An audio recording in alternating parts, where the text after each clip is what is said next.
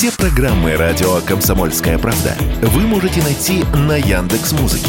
Ищите раздел вашей любимой передачи и подписывайтесь, чтобы не пропустить новый выпуск. Радио КП на Яндекс Музыке. Это удобно, просто и всегда интересно. Гайдай меняет комедию. Сто лет любимому режиссеру Советского Союза. Часть первая. Совершенно серьезный, если не сказать угрюмый на площадке человек, который заставлял своими фильмами смеяться всех. Это все Леонид Гайдай. 30 января исполняется 100 лет со дня рождения режиссера. Сын дальневосточника, младший из трех братьев в семье, ветеран. Обычное детство, как у всех мальчишек середины 30-х годов. Не самая успешная учеба, не самое домашнее и примерное поведение. Развлечения все на улице. Плюс походы в театр и кино. Были, конечно, планы на будущее, но все смешала война. Гайдай закончит школу в 41-м и попробует пойти на фронт добровольцем, но его не возьмут. Тогда он устраивается в Иркутский драматический театр, где трудится разнорабочим. Именно в этом театре станет выступать эвакуированный из Москвы театр сатиры. И именно на их спектаклях Гайдай вдруг поймет, что хотел бы, как и эти артисты-режиссеры, смешить публику. На фронт он все-таки попадет, будет ранен и комиссован уже под самый финал войны, и все эти годы он будет опять мечтать о театре. Гайдай закончит театральную студию, а после решит стать режиссером. Актерская профессия, она нестабильная, да и внешность у Гайдая была, как он считал, не актерская. Худой, длинный, близорукий, весь какой-то нескладный. А вот режиссер – это уже другое дело. Сам снимаешь, сам придумываешь. Тем более, что учился Гайдай у самого Бориса Барнета, над чьими немыми фильмами он смеялся еще подростком. И вот диплом режиссера получен Леониду Гайдаю всего 23 года, и кажется, что все киностудии готовы принять в свои объятия молодого специалиста. Первая дипломная работа, правда, это никакая не комедия, а скорее революционная драма «Долгий путь» по рассказам Владимира Короленко. Господин писарь, лошадок пожалуйте. Лошадей нету. А нам здесь ночевать не положено, это вы можете понимать? Ну я понимаю, ну что делать? Плохое твое понятие. Вот мы, голубчик, на тебя сейчас бумагу составим. Ну, бумага дело долгое. А Арабин вот он близко, убьет и спросу нет. Это будет для Гайдая первый опыт монтажа, общения с актерами, выстраивания кадра и первое горькое разочарование, потому что фильм пройдет в кино практически незаметно. Один из учителей Гайдая, режиссер Михаил Ром, увидев, что молодой выпускник расстроился, успокоит его. «Попробуйте что-нибудь еще, молодой человек», — скажет Ром. «С первого раза получается не у всех». Гайдай находит пьесу в воскресенье в понедельник. Она идет сразу в нескольких советских театрах и рассказывает об одном бюрократе, которого по глупой случайности считают мертвым. А он, этот бюрократ, на протяжении действия пытается доказать, что он жив. И при этом с главный герой сам сталкивается с таким понятием, как бюрократизм. Вроде бы все безобидно. Гайдай просит авторов этой пьесы написать киносценарий.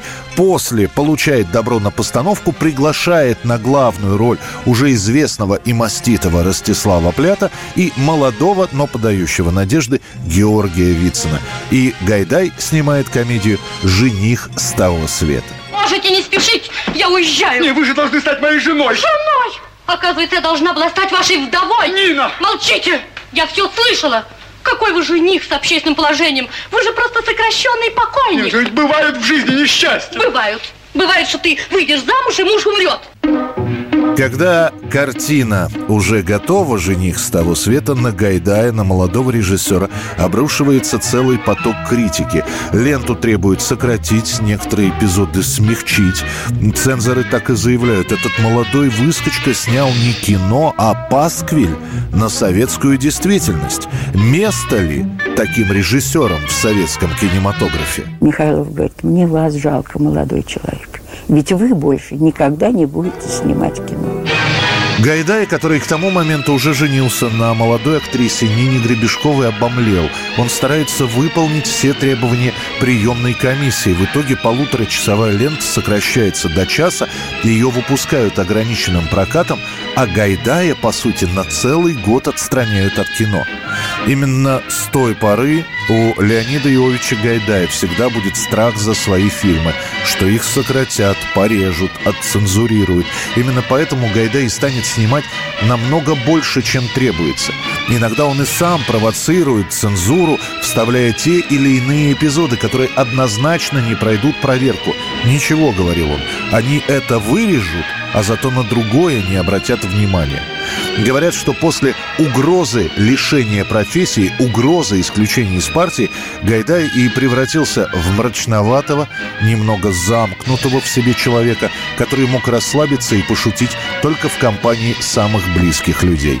Гайдай ведь производил впечатление очень такого мрачноватого, такого сумрачного человека. Он был очень серьезен, он, э, у него юмор был весь внутри, и он этот юмор и чувство, главное образом, чувство этого юмора он тратил э, в работе своей, на работу он его употреблял. Учителя Гайдая, у которых он учился, видя, как переживает их выпускник, утешают. Надо чуть-чуть переждать, говорят они, и все наладится. И действительно, уже через год директор Мосфильма Иван Пырьев, увидев Гайдая, говорит, есть фильм на патриотическую тему, ты будешь режиссером.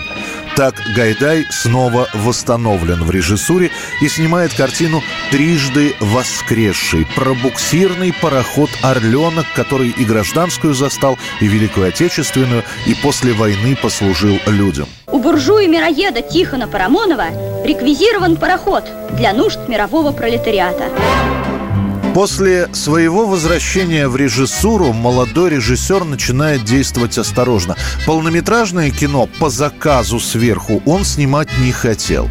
А выходить самостоятельно на цензоров, на приемную комиссию с полнометражной комедией было делом опасным. На ближайшие пять лет Гайдай – мастер короткого метра. А вернуться в комедию ему позволил альманах совершенно серьезно. Под руководством главы Мосфильма Ивана Пырьева снимается несколько новелл, которые после объединят в одну большую картину. По сути, экранизируются фильетоны, которые высмеивают тогдашние пороки. Хамство, самодурство, браконьерство. Пырьев приглашает на съемки этого альманаха молодых режиссеров. От Эльдара Рязанова, который уже блеснул в «Скарнавальной ночью», до Гайдая, который снимает теперь под бдительным руководством Ивана Александровича. В 74-минутной картине 5 небольших зарисовок. Финальная как раз достается Гайдаю, который для экранизации берет газетный фильетон о том, как незадачливые браконьеры пошли ловить рыбу, да вот только брошенную палку с динамитом собака решила принести обратно. Так появляется пес Барбос и необычный кросс. Знаменитую троицу Гайдай собирает с трудом.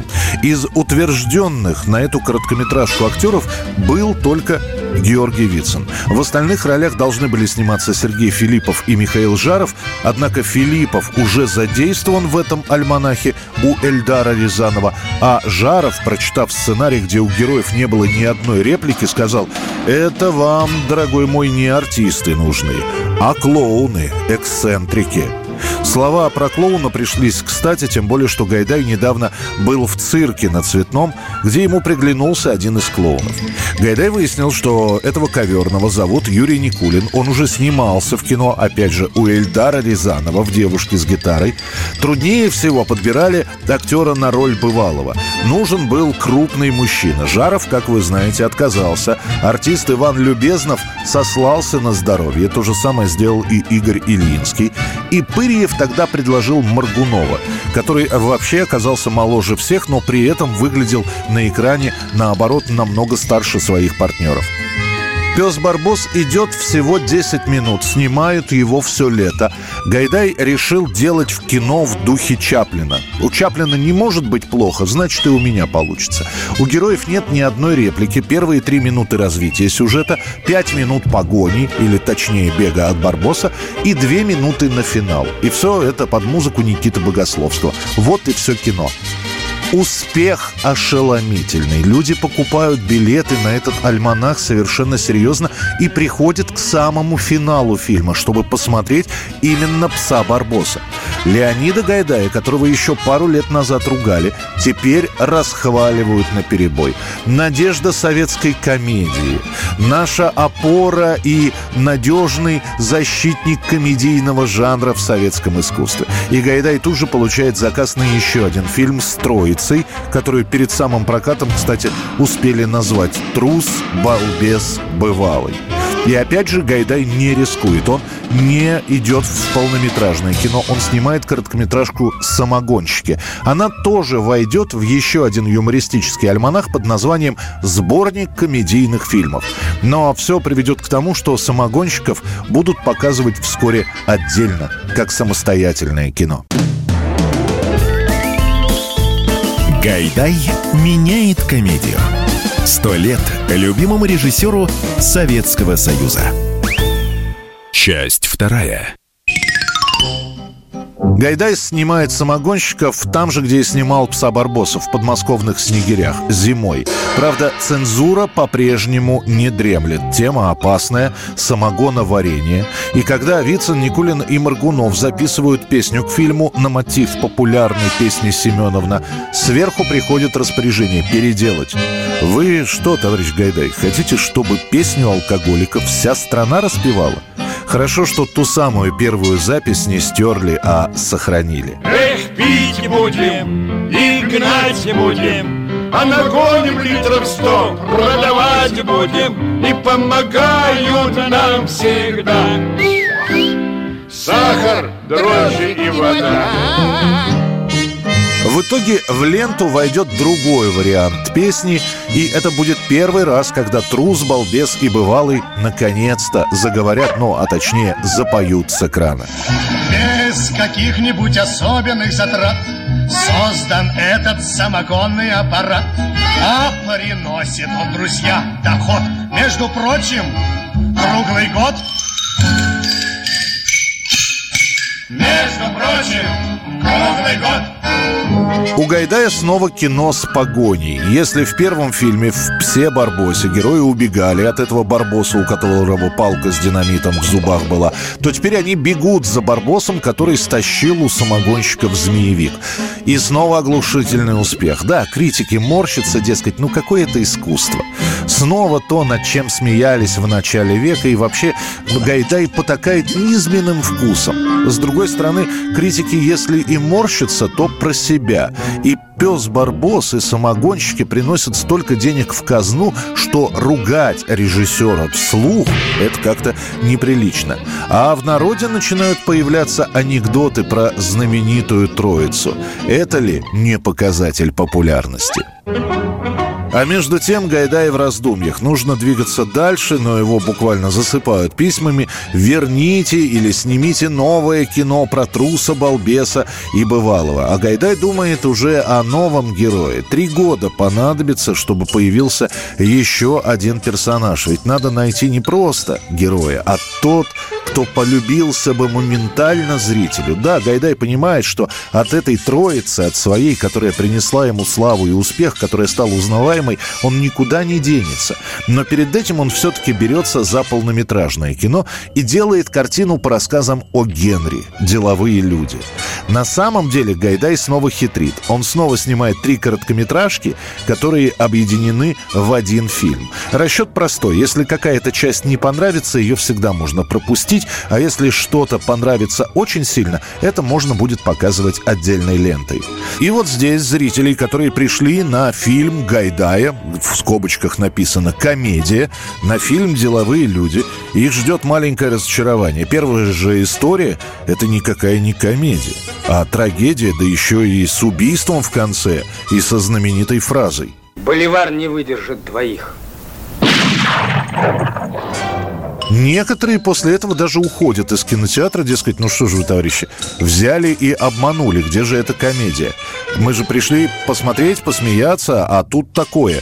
Следующие новеллы чуть сглаживают ситуацию. Одна про грабителя, который, как и жертва, страдает от радикулита. На этот раз зрители увидели долгожданного Юрия Никулина. Послушайте, приятель, а вы пробовали эту знаменитую мазь из сосновых иголок? Чушь. С таким же успехом можно втирать коровье масло. Ну и третья часть фильма – это «Вождь краснокожих», о том, как двое преступников похищают мальчика и требуют за него выкуп. В этой новелле снялся как раз Георгий Вицин. Я никогда ничего не боялся, пока мы не украли эту двуногую ракету. Он меня доконал. Еще, еще, все будет хорошо. Сэм, ты ведь не оставишь меня с ним надолго? Нет. Я скоро вернусь, Билл. И все-таки деловые люди будут разочарованием для Гайдая. Во-первых, ленту ему, по сути, навязали, сказав, что нужно что-то снять к столетию о Генри.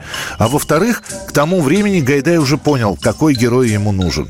Обычный студент, вежливый, интеллигентный, местами нелепый, но всегда реагирующий на несправедливость. Например, студент политеха Эдик – или нет, Эдик был в самом начале, в сценарном плане, потом Гайдай зачеркнет это имя и напишет «Шурик».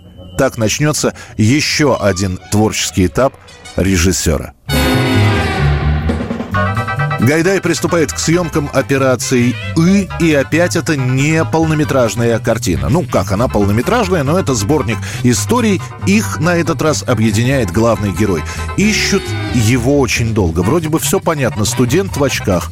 На Мосфильме сохранились пробы на роль Шурика. Кто только не пробовался. Олег Видов, Всеволод Абдулов, Валерий Носик, который в операции «И» вместо Шурика сыграет студента-картежника. Выбор останавливается останавливается на Александре Демьяненко, который уже прославился фильмом «Карьера Димы Горина». Правда, актеру уже 27 лет, эдакий студент-переросток, но Александру находят роговые очки, из брюнета его превращают в блондина, и вот он герой на экране.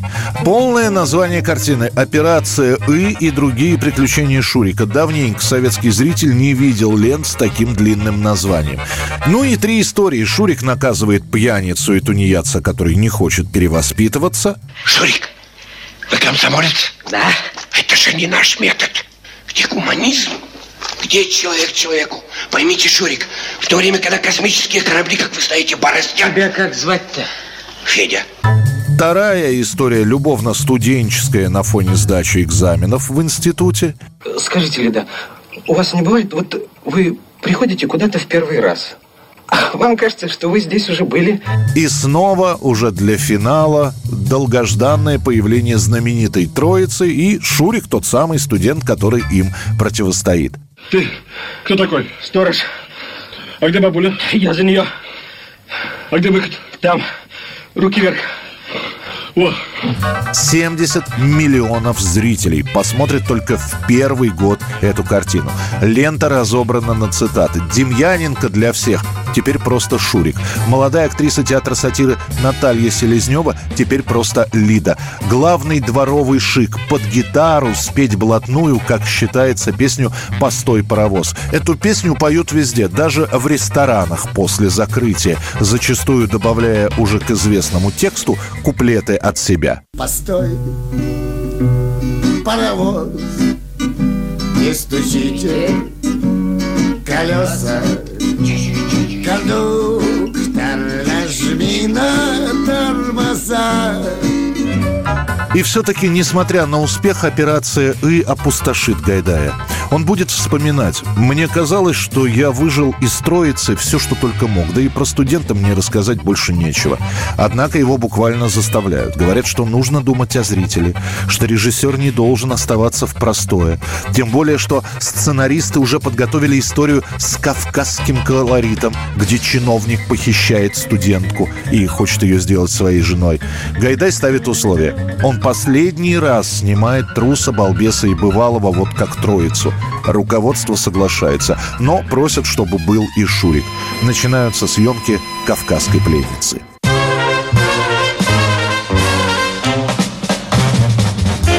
И снова Александр Демьяненко, Шурик, уже не студент политеха, а этнограф, как будто предыдущее все забыто. Снова Вицин, Никулин, Маргунов, вроде те же герои, но при встрече Шурик их не узнает, значит, это немножечко уже другие какие-то герои. Но для зрителя это не важно. Сценарные несостыковки с предыдущими картинами не имеют никакого значения. Главное, что на экране классическая комедия с шутками, с погонями, с песнями, фразы героев фильма сразу уходят в народ, песни тут же выпускают на пластинках. Где-то на белом свете Там, где всегда мороз Трутся спиной медведи А земную ось Мимо плывут столетия Спят подо льдом моря Трутся обось медведи Вертится земля Несмотря на кажущуюся легкость и воздушность этого фильма, снимается он тяжело. Леонид Гайдай намучается с актрисой-дебютанткой Натальей Варлей. Она пришла из цирка, и для нее это первая главная роль. В итоге ему не нравится в итоговом монтаже голос актрисы Заварлей в «Пленнице», говорит Надежда Румянцева. Скажите, а вы здешняя? Да, я приехала к тете на каникулы. А я в командировку. До города далеко? Э, километр два. Спасибо. До свидания. Всего хорошего.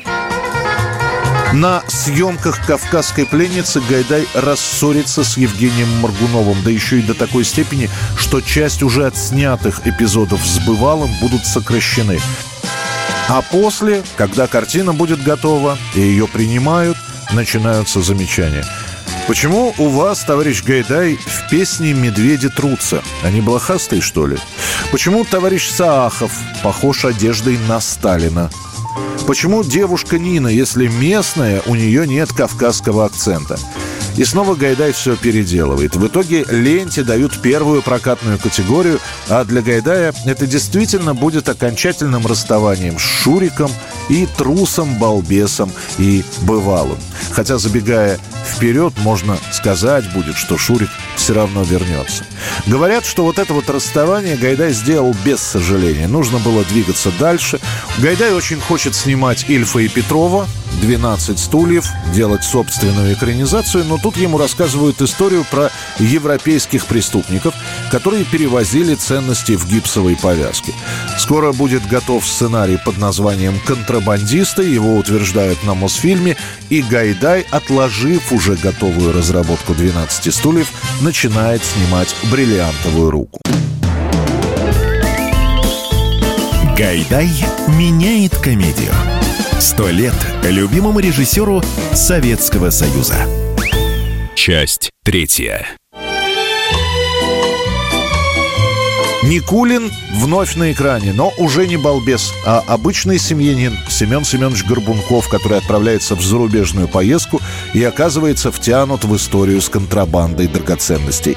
За юмористическую составляющую, кроме Никулина, в картине отвечает актерский дуэт из театра сатиры Андрей Миронов и Анатолий Попанов. Лёлик, только я тебя прошу, чтобы... Не беспокойся, Козлодою. Козадоев. Козладоев. Буду бить аккуратно, но сильно. По этому фильму замечаний у цензоров почти не было. Были просьбы подсократить какие-то эпизоды и убрать фразу Мордюковой, которая говорит «Я не удивлюсь, если окажется, что ваш муж тайно посещает синагогу». На режиссера посмотрели, сказали «Вы с ума сошли? Какая синагога?» В переозвученном варианте вышло вот так. И вы знаете, я не удивлюсь, если завтра выяснится, что ваш муж тайно посещает любовницу. И вновь на бриллиантовой руке переполненные кинотеатры, зрители до колик хохочут и пренебрежительное отношение критиков. Это стало уже традицией ругать ленты Гайдая, как будто в отместку за зрительскую любовь те, кто в жизни не снял ни одного фильма, обгоняя друг друга, соревнуются, кто посильнее Гайдая приложит. Нам снова режиссер преподносит чаплиновские штучки, но под новым углом. Чему учит эта картина? Какую мораль вынесут после просмотра зрители? Кривляние неплохих актеров на экране смотреть не очень приятно. Когда Гайдаю будут рассказывать о той или иной критической статье, он отмахнется. «Слава богу», — скажет Леонид Иович, — «я делаю кино не для них, а для простой бабушки из Ёж-Королы, которая просто хочет отдохнуть после тяжелого дня». Ну а Гайдай, укрепившись в статусе лучшего комедийного режиссера, наконец-то приступает к тому, о чем он так мечтал. Все предстоящее десятилетие с 70-х по 80-е – это гайдаевские ленты, снятые по советским, юмористическим, сатирическим произведениям 20-х годов. Леонид Гайдай наконец-то снимает «12 стульев», об экранизации которых он так мечтал. Правда, и здесь Гайдай умудрился получить свою долю критики. Если претензий к Сергею Филиппову в роли Кисы Воробьянинова не было, то кандидатура Арчила Гамиашвили в роли Остапа Бендера вызывает вопрос, почему грузин? Неужели нет других актеров? На самом деле на роль Бендера претендовали 20 с лишним человек. Разных и по типажу, и по темпераменту. На каком-то этапе Остапа мог сыграть даже Высоцкий, но как-то вот не сложилось. Говорят, что именно Высоцкий порекомендовал Леониду Гайдаю Гамиашвили, который играл Бендера в театре. В итоге Гайдай своим авторитетом продавливает кандидатуру Арчила, но по традиции при монтаже ему категорически не нравится, как звучит голос Гамиашвили, поэтому роль переозвучивает актер Юрий Саранцев. Это гигант мысли. Киса? Отец русской демократии. Особо приближенная к оператору. Тайный союз меча и орала. Боже мой. Впрочем, вы можете уйти. Я, пожалуй, пойду. Но предупреждаю, у нас длинные руки. Тогда я, пожалуй, останусь. А дальше на Мосфильм, после того, как будут выпущены «12 стульев», приходит сценарная заявка на новую картину. По коридорам начинают шептаться «Гайдай собирается экранизировать Булгакова». Пьеса Булгакова Иван Васильевич относится к числу практически неизвестных советскому читателю, поэтому Гайдай с Михаилом Афанасьевичем поступает безжалостно. Переносит действие из НЭПа в современную Москву, переписывает часть эпизодов, причем сценарий пишется специально под Никулина, который должен был, по задумке Гайдая, исполнить главную роль царя и управдома Будша. Но Никулин неожиданно, который всегда соглашался на все съемки, неожиданно отказывается. Официальная причина – занятость в цирке. Гастроли, поездки, а здесь длительные командировки, снимать нужно в разных городах. Но неофициальная причина следующая. Прочитав сценарий, Никулин якобы скажет Гайдаю, эту ленту, Леня, положат на полку, а я и ты только время потеряем. В итоге на роль царя будут пробоваться несколько десятков актеров, из которых Гайдай выберет вахтанговца Юрия Яковлева. Кстати, Владимир Высоцкий тоже будет пробоваться на одну из ролей, но, к сожалению, его так и не утвердят. Но в фильм войдет та самая сцена, когда царь садится на магнитофон, звучит голос Высоцкого. Потом меломаны очень долго станут разыскивать эту запись, а ее не окажется. Это Высоцкий спел специально для Ивана Васильевича «Меняет профессию». Впервые Гайдай пробует новых для себя актеров Леонида Куравлева и Савелия Крамарова. Как же это так, батюшка? Ведь Казань-то наша. Мы ее давным-давно взяли. Да? Ну? Это вы поспешили. Не велика Ну, ладно, ладно. Раз уж взяли, так уж и быть. Не обратно же им отдавать.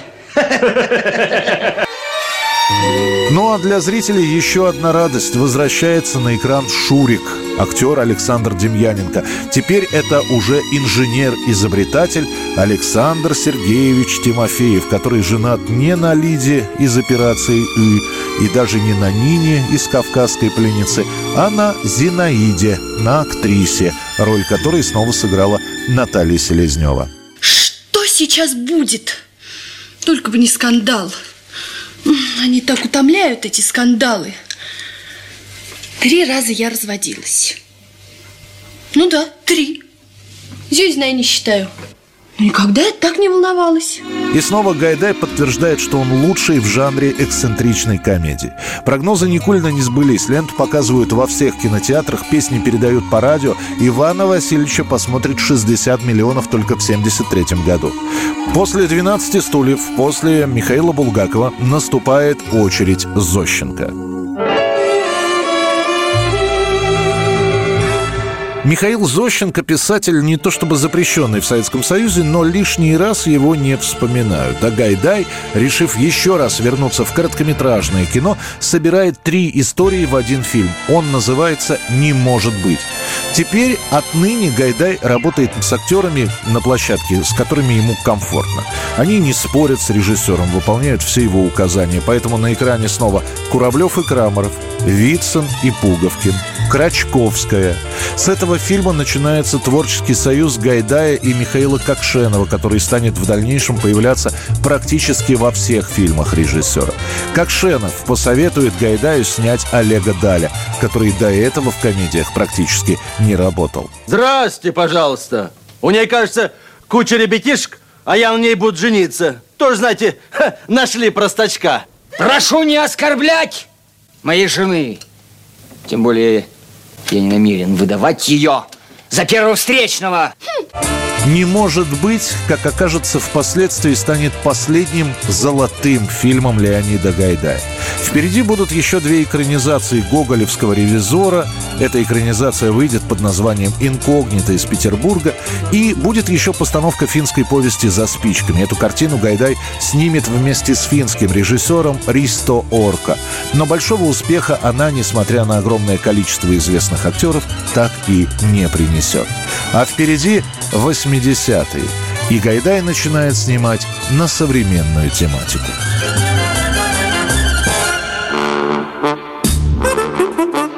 К началу 80-х годов Леонид Гайдай – это уже заслуженный, увенчанный славой режиссер. Он заслуженный деятель искусств, народный артист Федерации. Молодым студентам в ГИКа фильмы Гайдая и Александрова показывают как образцы комедий. Уже никто не ставит палки в колеса. Гайдай своими картинами доказал, что ему можно доверить снимать что угодно. И любовь к короткому жанру он по-прежнему сохранит. За ближайшие 10 лет Гайдай снимет около 10 с лишним эпизодов для юмористического журнала «Фитиль». Добрый вечер. Не желаете застраховаться? Имущество, ценности? Да какие ценности? О чем вы говорите? Ваша жизнь. Тоже мне ценности. Казалось бы, все безоблачно, и никто не догадывается, что наступил кризис. Не возрастной, режиссерский.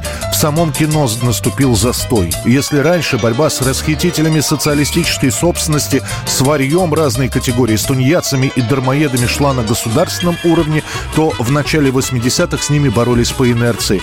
Во-вторых, когда Гайдай начинал, иностранных комедий у нас практически не показывали. А тут тебе уже и итальянцы в кино, Челентано и Виладжо, и французы, Фюнес, Ришар, Бурвиль и американские фильмы найти можно. В 80-е и 90-е Гайдай снимет всего четыре полнометражные работы. Его последние фильмы.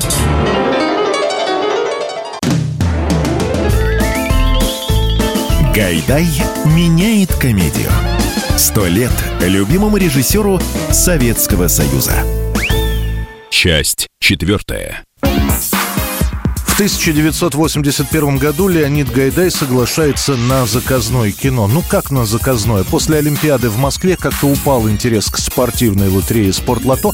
Вот и обратились к мастеру, чтобы тот снял фильм в привязке к розыгрышу. Так появляется сценарий картины «Спортлото-82». Случайные попутчики во время поездки заполняют билет девушки, а он выигрывает. Правда, билет потерялся, вот полтора часа экранного времени герои его и ищут. Тетя Клава, поздравьте меня! Таня выиграла 20 тысяч! Какая Таня? Ну как? Та, с которой я ехал. Ну вы еще сказали, что интересная. Ах, да. Ну, она выиграла. А тебя с чем Ну поздравляю? так ведь я, именно я купил ей этот билет. Я, можно сказать, заставил ее взять этот билет. Костя отдал из своих собственных рук такие деньги и прыгают. Да тебе плакать надо, а ты радуешься. Эх, тетя Клава, ну ничего вы не понимаете. Гайдай пытается, как сейчас бы сказали, сделать апгрейд старых героев. Студентка Таня в 60-е ее, может быть, снова бы сыграла в Орлей, но сейчас пригласили студентку Светлану Аманову. Обновленного Шурика зовут Костик, его сыграет литовец Альгис Орлаускас. Ленту сильно ругать не будут, но и хвалить не станут. Это все назовут старыми приключениями нового Шурика, как бы намекая на то, что Гайдай действует по старинке, а вот смеются люди уже над другим. Да и молодые актеры, снявшиеся в этом кино, в отличие от других фильмов Гайдая, не проснутся знаменитыми. А Леонид Иович продолжит снимать кино о современниках. К началу перестройки готов сценарий фильма «Опасно для жизни». И тоже вроде бы в «Опасно для жизни» все в гайдаевском стиле снято. С любимыми актерами Куравлев, Удовиченко, Вицин, Кокшенов, Брандуков. Правда, сюжет топчется на одном месте. Человек увидел оголенный провод и остался его сторожить, опоздав на работу. Слушаю. Я вас очень прошу, Мне нужно на работу. Уже опаздываю. Меня ждут люди. Постойте здесь, никого не подпускайте. А я позвоню в Горэнерго с работы. Ну, я не знаю. Я бы с удовольствием, но у меня тоже работа. Я тоже спешу. Меня тоже люди ждут.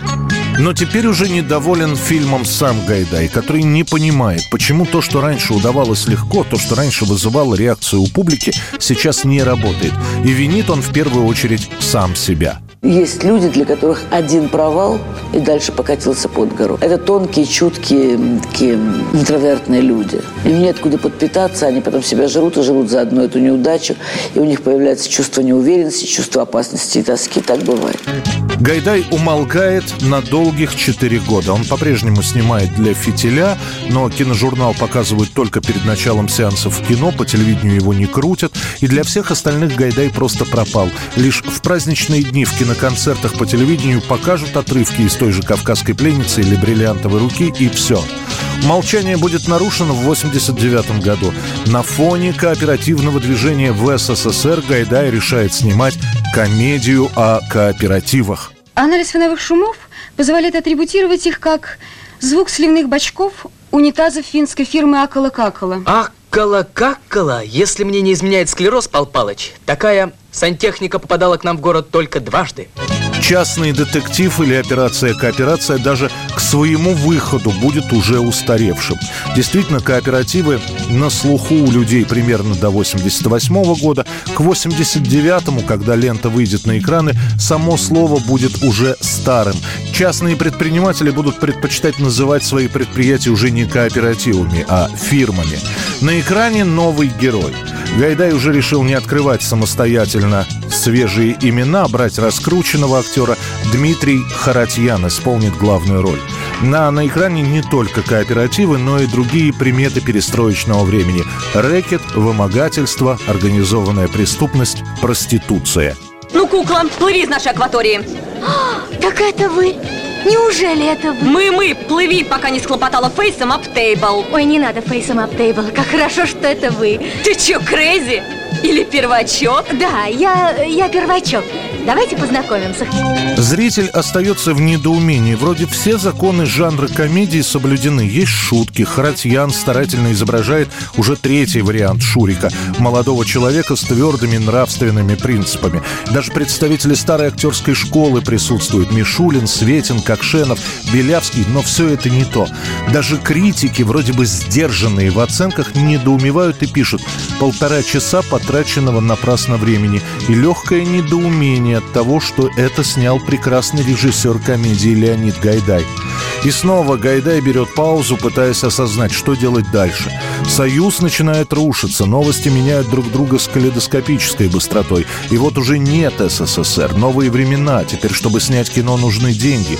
И Гайдай приступает к своей последней работе. Он хотел снять продолжение частного детектива, но на это денег не дают, зато удается найти спонсоров для комедии о русской мафии. На Дерибасовской хорошая погода или на Брайтон-Бич опять идут дожди. Гайдай решает снова брать тему, которая у всех на слуху. Русская мафия в США, которой так много пишут в газетах. В главной роли снова Дмитрий Харатьян, он играет агента КГБ. На роль сотрудницы американских спецслужб Гайдай утверждает американку. Могла бы эту роль сыграть Мила Йовович, но режиссеру больше понравилась Келли МакГрилл. Говорят, ее кандидатуру продавили западные спонсоры. Но озвучивает Келли Наталья Варлей. Но у меня, представьте, здесь тоже встреча, и не менее важная, чем у вас. Поищите для встречи с каким-то вашим идиотом другое место. А встреча с этим идиотом у меня именно за этим столиком. Чего в этом фильме только нет. И штампы про КГБшников, и пересыпанные нафталином шутки про вездесущности евреев, и стереотипы, что у нас все плохо, а у них в США все хорошо. Вы думаете, это настоящие отечественные товары? Нет! Они пишут волна. Так. А запихивают туда французский камамбер. Вчера я открыл банку кильк, и что вы думаете? Это же сплошной лосось. А колбаса? Положь колбасу. Написано молодежная. Ха-ха. Так это же чистой воды телятина. Снимают в том числе в Соединенных Штатах, куда отправилась часть съемочной группы. Рассказывают, что однажды, когда лента на Дерибасовской «Хорошая погода» была уже почти готова, Гайдай вдруг останавливает съемку и уходит с площадки, после чего несколько дней просто сидит в своем номере. Кто-то потом скажет, что такое ощущение, будто режиссер сам все понял. Понял, что мы свое уже отсмеялись. Последнюю ленту Гайдая покажут в кинотеатрах, но очень непродолжительное время будет прокат. Есть надежда, что фильм станут покупать на DVD, но надежда исчезнет. Боевики со Сталлоне и комедии с Лесли Нильсоном раскупаются куда лучше, чем кино Гайдая. Больше Леонид Йович не снимал. А спустя год после премьеры своей последней ленты режиссера не станет. У страстного курильщика Гайдая на 71-м году жизни оторвется тромб, который закупорит легочную артерию.